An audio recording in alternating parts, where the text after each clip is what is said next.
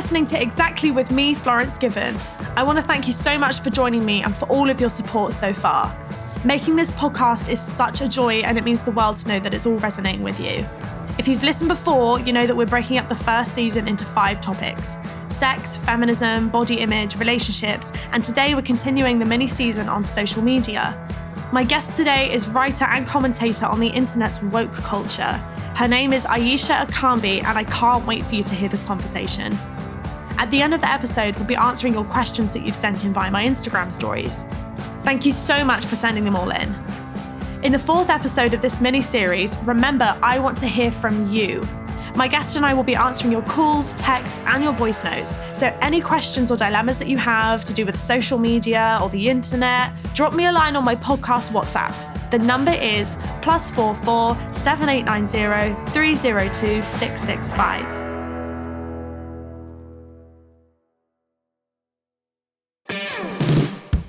So, this mini season is all about social media. Most of you are probably here listening right now because you saw something on social media about the podcast, or maybe you followed me on social media and that's how you came to find it. I'm a massive advocate for just putting your shit out there, putting your artwork out there, and seeing what happens. If I never posted my drawings on Instagram, received feedback, and then continued creating them, I would not have this career. I would not have gone on to write a book, and I probably also wouldn't have this podcast. In this season, we'll be exploring our lives online from a number of different angles, but one person I knew I had to talk to on this subject, she actually might have been the first guest that I suggested to my podcast team that I actually wanted to interview. Uh, it's Ayishat Akanbi. Ayesha has an incredible razor sharp mind, and her analysis of this really hectic, confusing online culture surrounding social justice or wokeness is just so fucking vital and refreshing.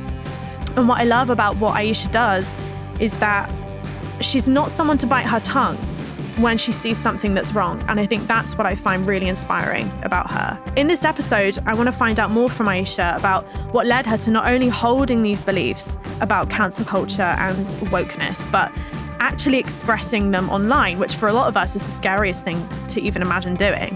I think it's extremely remarkable for someone to talk about these things so freely when it's becoming increasingly harder to voice any opinion that deviates from sounding like it's been copied and pasted from a politically correct article. Aisha calls for more empathy, more space, more complexity, and more nuance. And that is exactly why I started this podcast. I've become so frustrated with the limitations of having complex discussions on a platform such as Instagram that doesn't really reward complexity and actually rewards the reduction of big concepts to small attention grabbing memes or 140 character tweets. I really hope that this conversation liberates a lot of people from feeling like you can't say what you're thinking in a way that is still compassionate. I really just want to question and open up and unpack the way that we talk about politics and the way that we talk about identity politics today, and how there are probably way more effective ways that we can be doing this that don't hurt one another.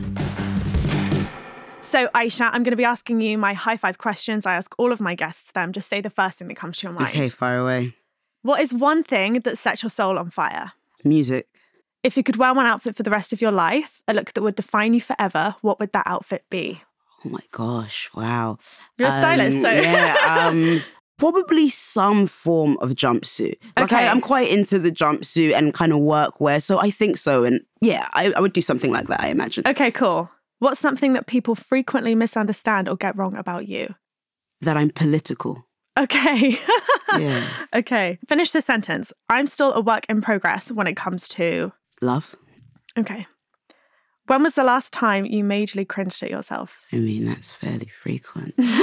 um, You've spoke a lot about cringing at yourself as actually being a good thing. Yeah, it is. that, yeah. It is actually. So, um, when was the last time I majorly cringed? I'm more. I'm the kind of person who always says things to someone, and then after I'm like, oh my gosh, why did I say that? So Okay. probably at some probably at some point this week. I can't. Well, we're only on Tuesday. Okay. Um, yesterday at some point, definitely. I, I Okay, can't sure. remember what it was. Okay.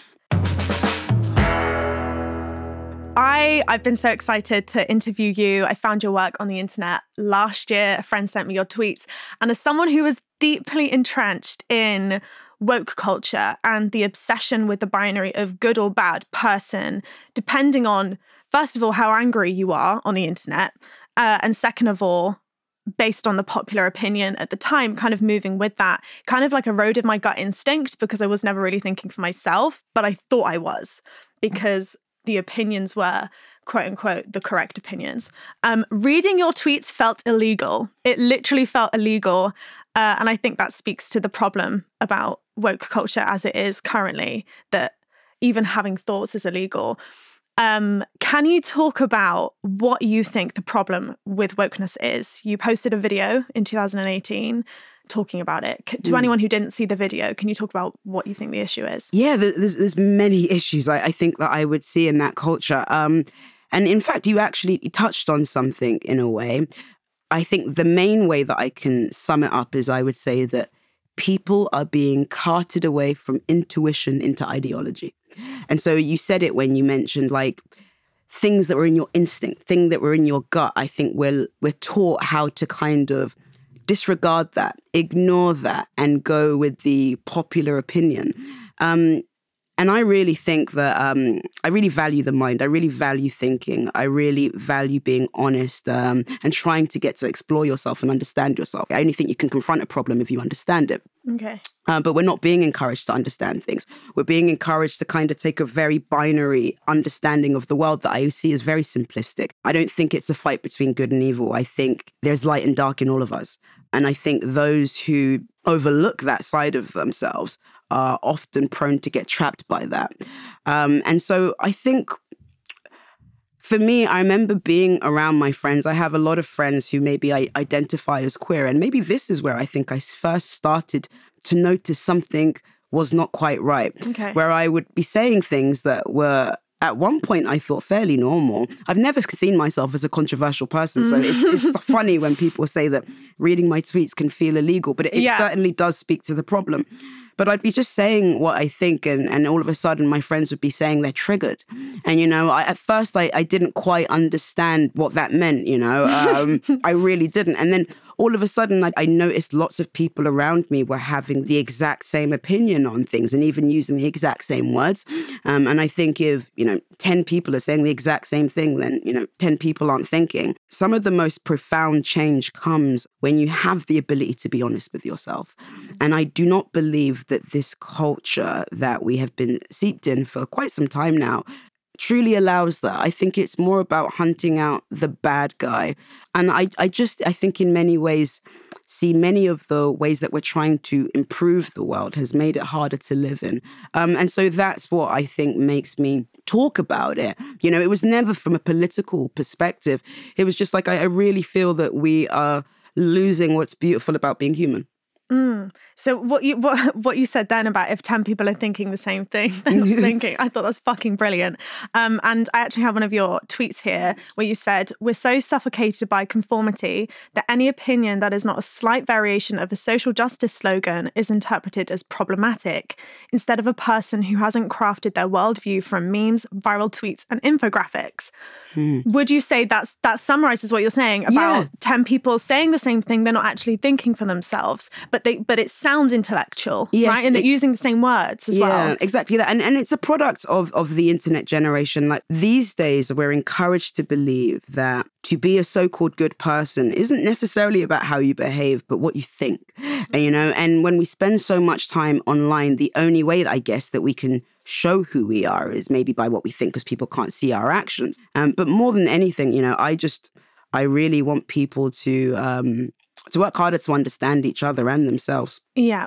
So when you said you were confronted by all, all of your friends saying that they were triggered by certain words, what was their reaction to you questioning that? Because I think we do find questions offensive, mm. but they're not. Mm-hmm. And it's almost like it is very cult like in that if you can't question something or you will receive backlash for questioning it or punishment or isolation, it goes against what all humans crave, which is a sense of belonging. And that's like the most dehumanizing thing. And I think you've set, you've pointed out the irony between a movement which constantly talks about mental health and protecting your mental health and all of this kind of stuff, and then in an instant will also ostracize someone. Could you speak more about that? Yeah, completely. I would say that I haven't actually experienced much direct backlash. So people being vocally opposed, at least maybe um, directly to me about what I say. But what I mm. have noticed is, you know, people feeling as though I'm not sure if it's okay to speak to Aisha. I don't know where she stands. I wasn't sure if I could interview you for this for my podcast because it's so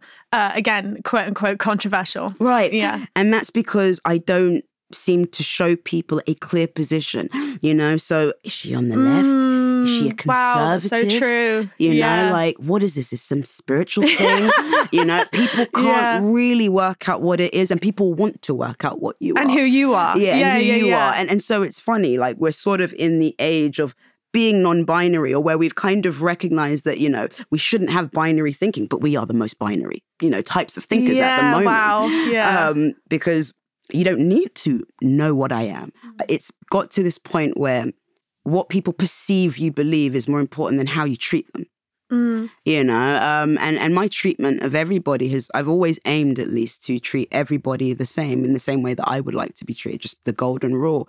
Um, but that doesn't matter anymore. Um, and so yeah, there's this real need to kind of put people in boxes, and if you can't put them in a box, well then you're just yeah, um, not necessarily worthy of being spoken to a lot of the time. And it is very dehumanizing. It is a very isolating time. I've known so many people to um, have lost friends, relationships, even friendships of years, uh, just over a difference of opinion. And that's because we don't see it as a difference of opinion anymore. It's a difference in morality. Mm. That- that- that's my experience too. Mm. And I think um, dating and friendships and relationships of, of any kind are becoming increasingly fragile with the internet and with wokeness and with having the right opinions and with cancel culture. So, what I think actually a lot of people who have kind of taken on the tenets of, let's say, woke culture, what they actually do is encourage people to lie to their faces. Um, and they do that because these people are often showing that they can't handle honesty. You know, um, honesty is going to be taken Because we're triggered. Exactly. Okay. So not even just maybe because we're triggered, because let's say anything that doesn't conform to uh, the approved narrative is some form of bigotry or some form Mm. of prejudice and things like that. Nobody wants to be labeled a a bigot or a racist or, or whatever kind of phobic we have at the moment. And so rather than tell you my opinion and have you misunderstand me and want you to throw me under a bus, I'll tell you what you want to hear. You know, A- and, that is what a lot of people are doing. Mm. Yeah. You know, and that's quite patronizing. It You is. know, it's very infantilizing I can't trust well. you to handle your, your own fucking Yeah, emotions. Exactly. It's quite infantilizing. So Mm. you teach people that the best thing to do is to almost treat you like a toddler. Mm. I often see like um, a lot of woke culture as like a, a shelter from reality. Okay. And again, I think this is um, making us less able to handle, you know, life is tough, Mm. you know, um, and we do need resilience. I think victimhood culture is prevalent because the only ways these days that we feel justified to show anyone compassion is if they have some victim narrative. Yep. If Mm-hmm. you don't have that, then you're automatically privileged. And if you're privileged, well, then of course you don't deserve any kind Uh-huh. of decency. I think to kind of get yourself out of that bubble of, um, like you said, the victimhood narrative, I actually started to ignore and dismiss the opinions of my dad, who's obviously a white guy, because he's a white man. And this was right at the beginning of my kind of feminist journey. I was learning about violence against women and I was becoming really passionate and enraged. And I dismissed the opinions of my dad because he is a man. And actually what I missed is that he is so fucking wise. He is so resilient. He's probably the best guy I know in my life. And he has so much of value with his opinions. And I would just kind of like dismiss anything he said. And then like a couple years later, I'd be like, he was fucking right about that. And I think it's taken me being put in in that box for something that I'm not to extend that empathy and be like, wow, how have I made people feel like this before? You you said you haven't experienced anything really like that.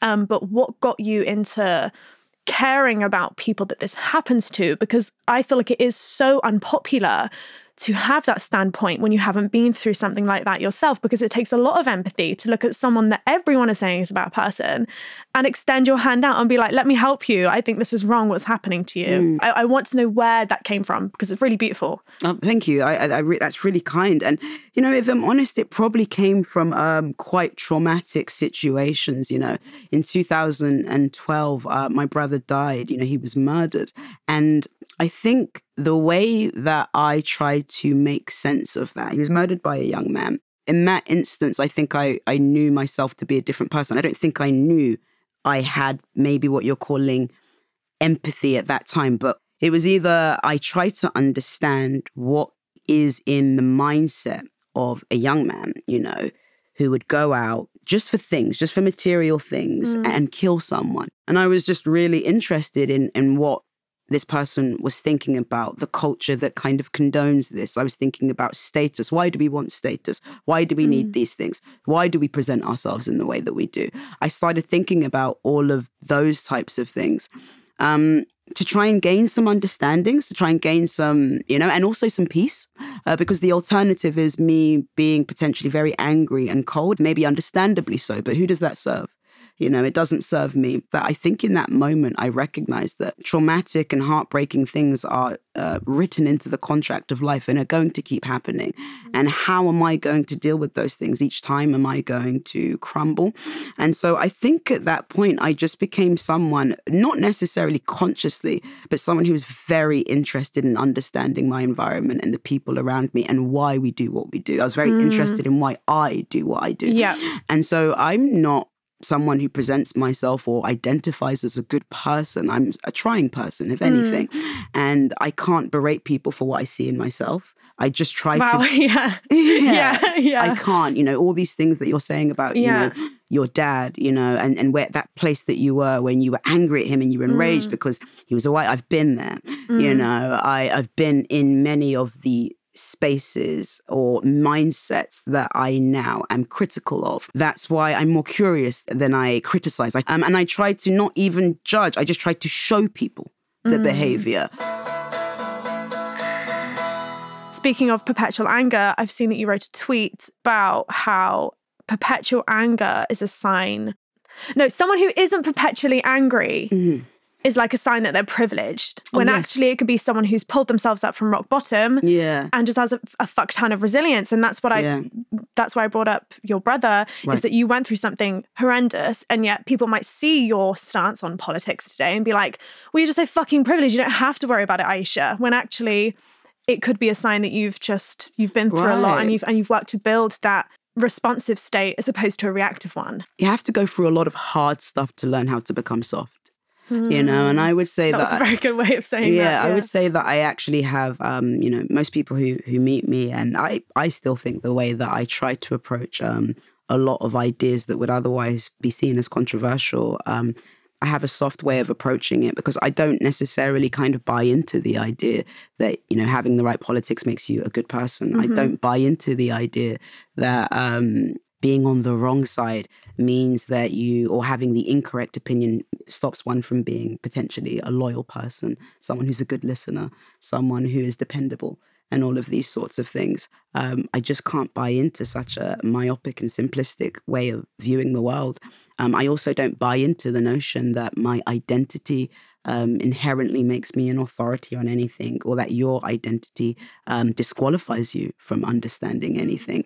I just can't see the world in that way. I've got friends and talked to all types of people, and the way that the world is presented and the way that humans are presented online is very different to um, how I've got to know so many different people. And so I guess fundamentally, I just don't buy into it. And a lot of people, I think, don't buy into it. Um, and for me, I think when I realized, you know, I'd gone through this experience with my brother, which is probably one of the hardest things anyone can go through. And I thought, if I can go through this and I'm still here, why can't I hear someone out, you know, with an opinion that's really maybe uh, detestable to me? If I'd gone through that and I was still here, I guess that taught me, you know, you could go through anything, um, or at least withstand anything and, and really try to see where people are coming from. And I just think why people believe what they believe is a much more interesting question to me than or I don't know, than trying to convince them to, to be otherwise. I think once you understand why and you understand people's ingredients, um, and I think the more that you interrogate yourself and the more that you explore yourself, it's it's it's really hard to kind of come at people um, in yeah. this really combative way because you make yourself cringe because you're like, you're lying, mm. Aisha. You're yes. lying. You did this yeah, yesterday. Yeah. You did it an hour yes. ago. Uh, yeah, I, I, wrote something um, on my Instagram a few years ago mm-hmm. that just said, stop canceling people for things you just stop doing yourself. Right. Um, and it was like, what I find absolutely baffling is that someone can think that they are a better person because they read an infographic a week before you did, Mm-hmm. and then they will like batter you with that piece of information. How are we now? Making people good or bad based on what information that has literally just crossed Mm. Yes. their path. I know. That's what's wild to me. Um, I've been called violent for not posting Mm. Wow. on a certain event this Yeah. year. And then the, the next week it was another fucking event. I think when it comes to people canceling people uh, for things that they themselves didn't know a week ago, I think the problem is there. I think we're unable to forgive ourselves for what we hadn't known, you know? And when you can forgive yourself for what you hadn't known, because I remember even myself, I, at the time after the whole incident happened with my brother, and I started thinking about the world and things around me a lot more intensely, I felt so guilty for how much time I believed I'd wasted as a young person, just clearly just being a young person doing everything you should do.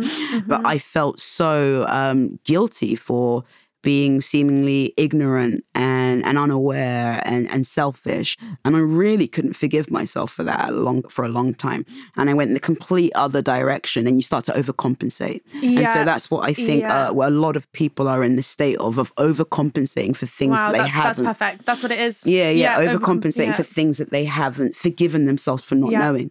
Even many ethnic minorities who are coming to discuss race, many of them are learning about these issues for the first time themselves. It's not Mm. and some- also expected to be an expert. Right, well, exactly. yeah. Um, and so let's say, you know, for someone who has, uh, you know, you, you're black, you've lived in this country your whole life, you haven't necessarily always been attuned to race. You haven't necessarily known why you've made certain decisions, why you've thought certain people were beautiful, why you've wanted your hairstyle in a certain way, why you've thought people of a certain complexion were more attractive. Mm. You then start to realize where all of these are things are coming from. You're very angry.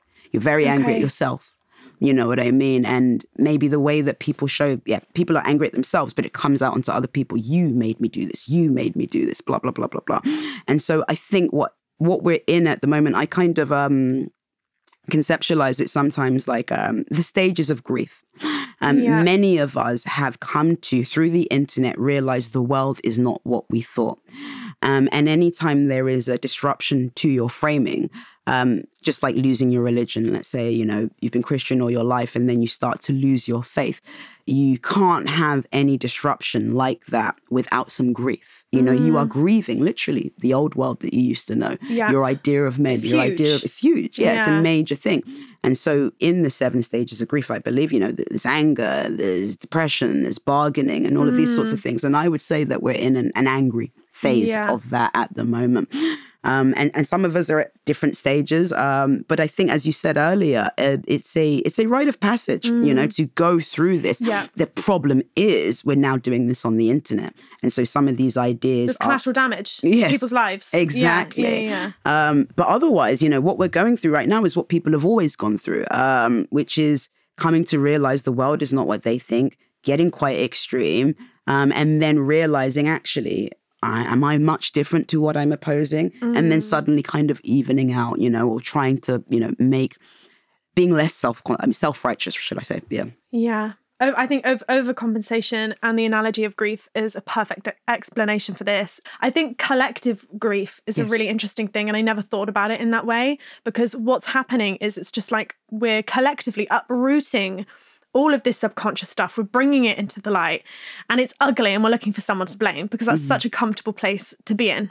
And yeah, I, th- I think it's very easy to point fingers instead of looking inwards because what what has been exposed to us is ugly, and we mm. don't want to see it. Mm-hmm.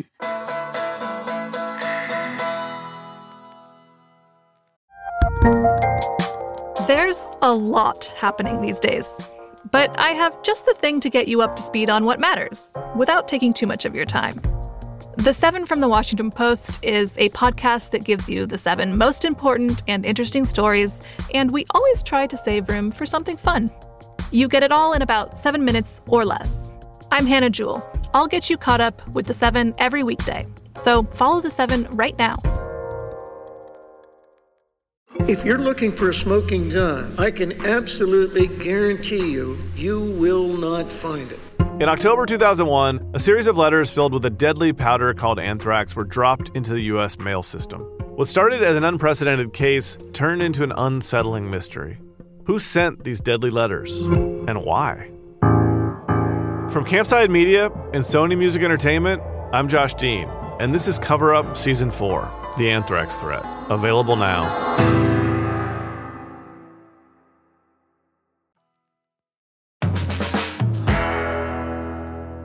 In what ways do you think that wokeness and identity politics hinder our self awareness? Because I think the assumption is that it helps us. That was for me initially. I was like, wow, I'm so much more self aware and of the world around me and of myself and, and all of these structures. How do you think wokeness hinders self awareness?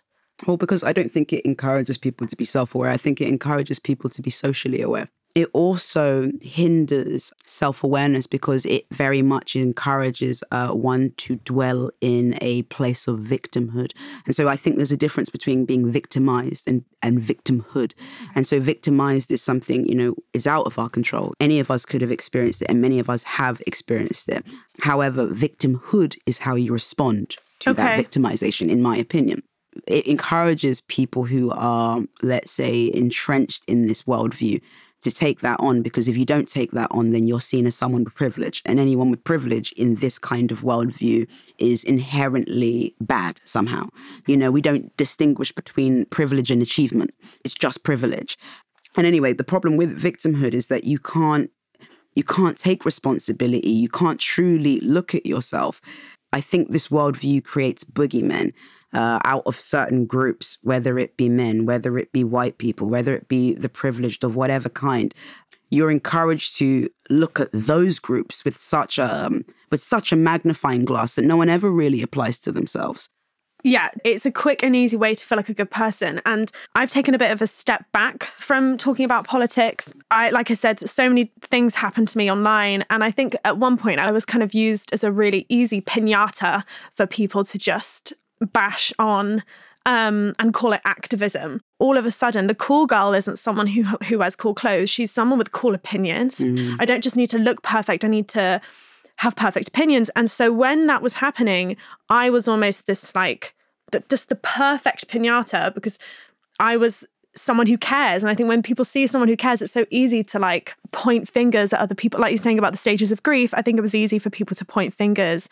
And I became some kind of like collateral damage in a lot of people's grieving periods. Mm, it really is, you know, whoever it's happening to, it's such a shame. I've had so many celebrities and reach out to me and people with influence and public people who are just kind of terrified by this moment or have been brandished as all these things by, you know, people who once were friends and yeah, it, it's it's just really it's really sad. I think you know it's it's quite easy. I think to kind of gloss over sometimes, or even to think that this is just something that's happening online.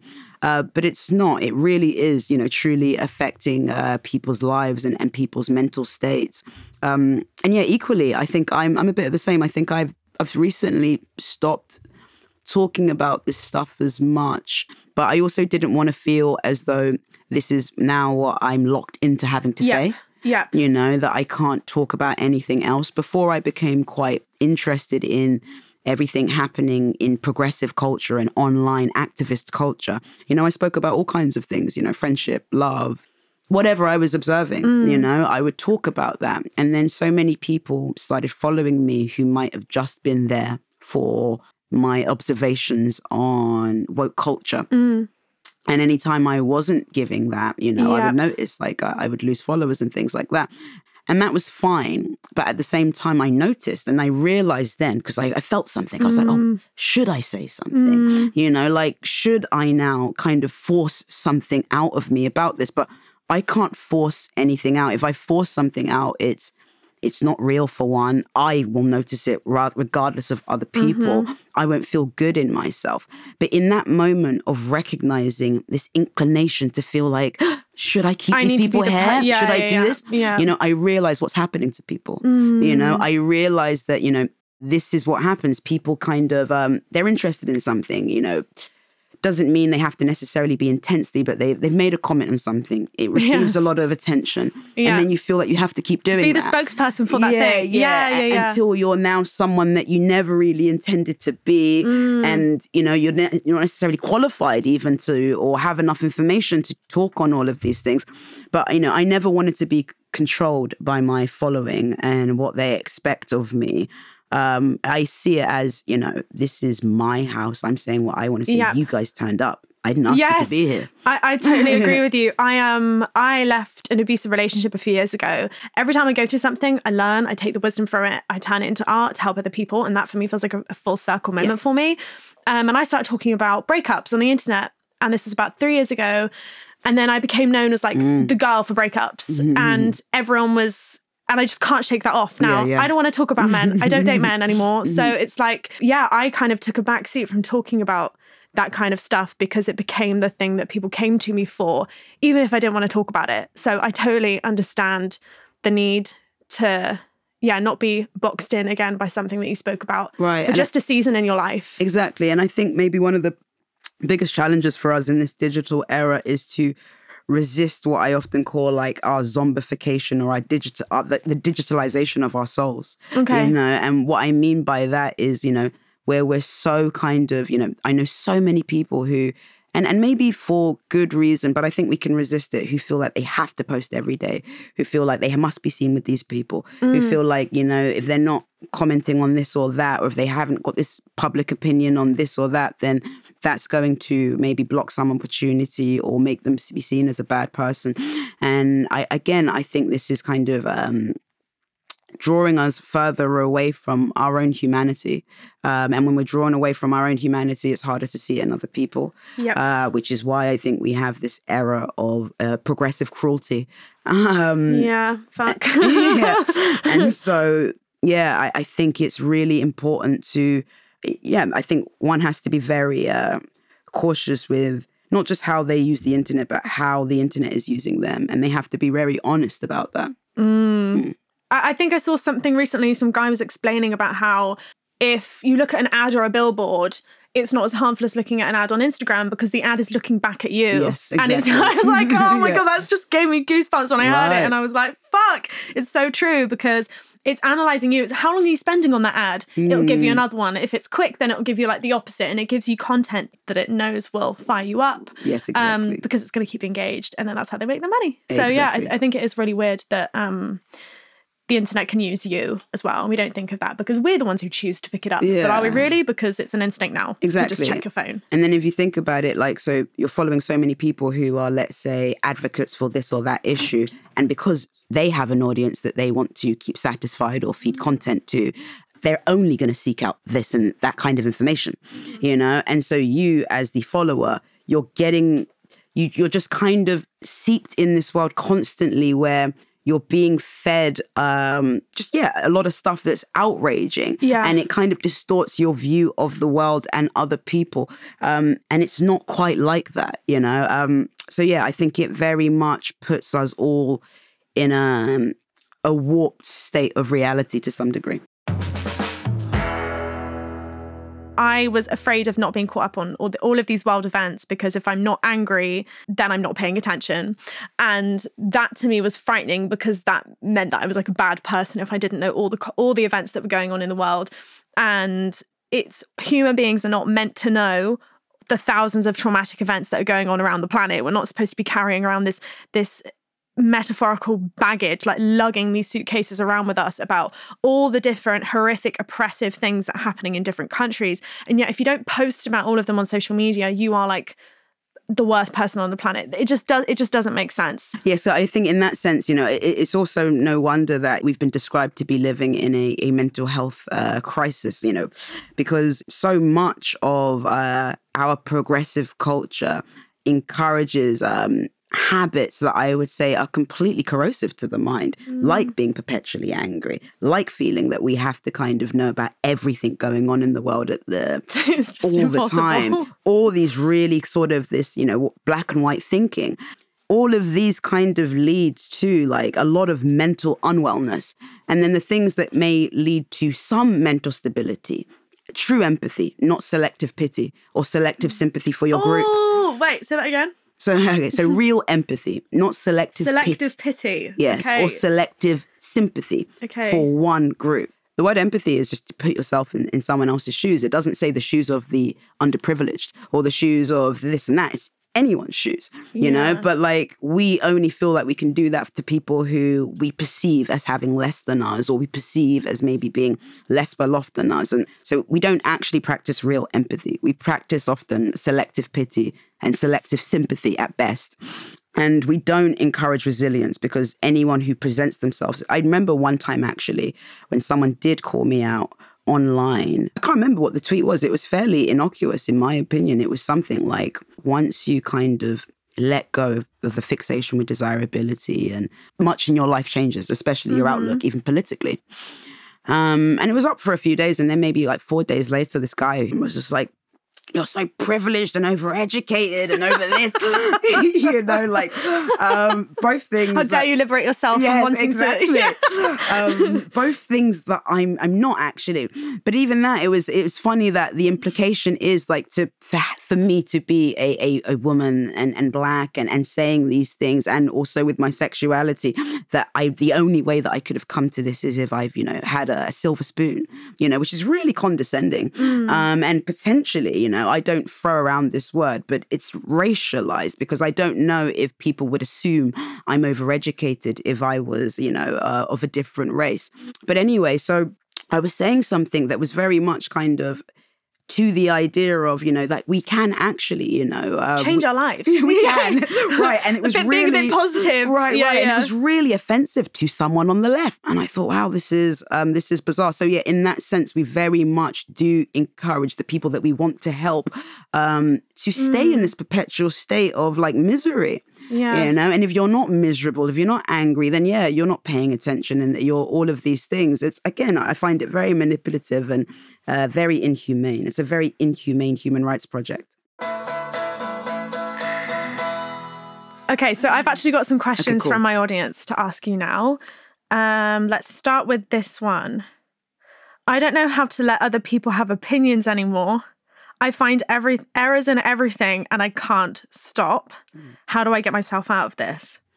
Um, by being more curious than critical, ask them why. Okay. ask them why they have these opinions. And I think once you start to ask why, um, and you start to build a picture, like learn to kind of be patient, I think. I think you'll then uh, realize that people aren't necessarily trying to be evil. Um, most people's opinions are formed by their own negative experiences, their own hurt, things that most people can relate to. Um, another question from someone from my uh, Instagram following How do we decide what appropriate accountability is?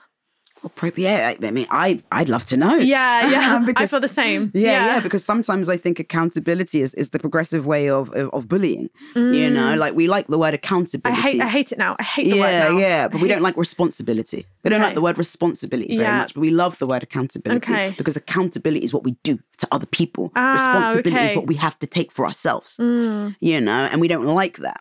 But with but under the social media law, accountability is used as a way to harass people Absolutely. very easily. Mhm. But I think if we were to encourage, you know, personal responsibility, then we wouldn't feel like we have to make so many people accountable. Okay. You know, like so yeah. Even if Yeah. someone does something that I think is terrible or awful, um, I just don't know if it's my business to make them know how kind of upset I am. There's an entitlement. I think, you know, there's a real entitlement that the internet gives us in feeling like it's our responsibility to make others accountable. as if we, you know, we don't have a law and Like we're the system. police that we're trying to also abolish. Exactly. Yeah. Do you know what Yeah. I mean? I just think, you know, like woke culture is just being a snitch, essentially, in many Right. ways. Like we're just snitching on each other Yeah. constantly. I hate the phrase hold accountable now because it's been so many it's been used so many times in contexts where it's just not even applicable and you don't even know that you've done something wrong and it's Right. like what is also perceived as wrong. I went to a party recently where a guest was attending who the internet deemed problematic and I received hundreds of comments um, on a post of people telling me that I need to be accountable. And what does that mean? So, because the thing is, Exactly. So, what do you, do you, do you want me to publicly also shame this person? Right. That's not happening. That's not happening. Do you want me to issue an apology for going to a party where I didn't know this person was attending, didn't even see them at the party, didn't even what is what what are we asking for And here? the apology's never enough. And never enough. No, it, it would be like too, too little, too late. Too Yeah, too exactly. late. Your silence on the matter for those twelve hours was violence. Right, And right. um, on on to the next one, and then they, they'll, they'll- they'll find something new. And obviously, I've I've heard it described online um, as like the woke mob. Yes. Okay, so Aisha, just to round up the interview, I want to know how you manage to deal with social media. What are some boundaries that you have in place with your time spent on social media, even if that's just what you post and what you don't post? I always have this thing in mind when it comes to social media, which is why I never tr- allow myself to get drawn into any mm, unnecessary conflict or argument. Um, I always say have something to share rather than something to prove. You know, and I feel like I would only get offended, let's say, if people don't like something what I say or feel like I have to say something back if someone disagrees, if I have something to prove. You know, I don't have anything to prove, I just have something to share. So that's one. I try to keep that in mind. You know, I choose people to look at. So I would never just scroll my feed. I'm quite sensitive. I I see it almost like I would never want to kind of like walk through like a hall of billboards, you Wow, know, just like yeah. a row of them. And that's kind of what scrolling the feed feels like. So like if I'm You don't know what's going to come. yeah, exactly. Yeah. and I don't know how it's going to make me feel. So it was more like if I'm just interested, I, if I think to myself, oh, I, I haven't seen what Florence has been doing for a while, I'll just check on you. Yeah. You know, um, and I'll click your name in. I won't. I won't generally scroll, um, and I use it often. Let's say Twitter in particular. I use it more as a search engine. So I might have a thought about something, and I want to see how many other people have thought this thing Yeah, yeah, yeah. you know so i might just put in a key a few keywords from my thought Mm-hmm. you know and just see what other people are saying but yeah i just um So you kind of control what you consume. yeah i control to very much letting- yeah. control what i consume and i i often just post and leave i often think that's Yeah, the yeah, yeah. healthiest way to use it just post and leave because once you kind of get stuck in the who's watching it who's looking at Mm. it what are they saying? It just takes a lot of time as well. Um, and time is yeah i guess the most valuable resources i believe that we have. We all think about our diets these days you know what we're eating and everyone's become super conscious and we very much must think about our media diet what we're Mm. allowing our minds to see. Don't feed it just anything. Okay. yeah don't feed your mind just anything. You should be very selective about uh, or at least very cautious about when and how and why you're doing it Wow, that was incredible. I'm so glad that I got to have spoken to Aisha. I've wanted to interview her for so long. I took a lot from that conversation with her, especially what she was saying about being curious as opposed to being critical of people. What Aisha displays so wonderfully is how to have empathy with boundaries, how to hold your own in a world that wants you to have the same opinions as everybody else, or you might face being ostracized. We need more people like Aisha who encourage us to think for ourselves and say what's on our mind. So, yeah, please follow Aisha on social media, Aisha Akanbi on Instagram. That's her handle. I think she's a breath of fucking fresh air. And I know that that saying is just so overused, but that really, that's what it felt like sitting in the room with her today. Thank you so much to Aisha and to all of you for listening. Next week, I'm going to be talking all about social media and mental health with the founder of Half the Story, Larissa May. She has some incredible insight and wisdom to share on staying sane whilst navigating this wild world of distraction, misinformation, comparison, and pressure on social media. It's a really important topic, and it's something I cannot wait to get into with you. And a massive thank you to the fucking incredible Black Honey who composed the original theme music for my podcast. You can find them on Instagram at Black Honey UK and check out their latest album called Written and Directed. To keep yourself updated with all the latest episodes as they drop, you can follow Exactly on Apple Podcasts, Spotify, Amazon Music, Stitcher, or wherever you listen to your podcasts. And please take the time to rate us wherever you listen to your podcast and give us a review. It really does help people to find us and make sure that the people who need to hear these conversations do. This is a podcast from Something Else. My producer is Millie Chowles. My assistant producer is Ella McLeod. Executive producer is Carly Mail. Production coordinator is Lily Hambley.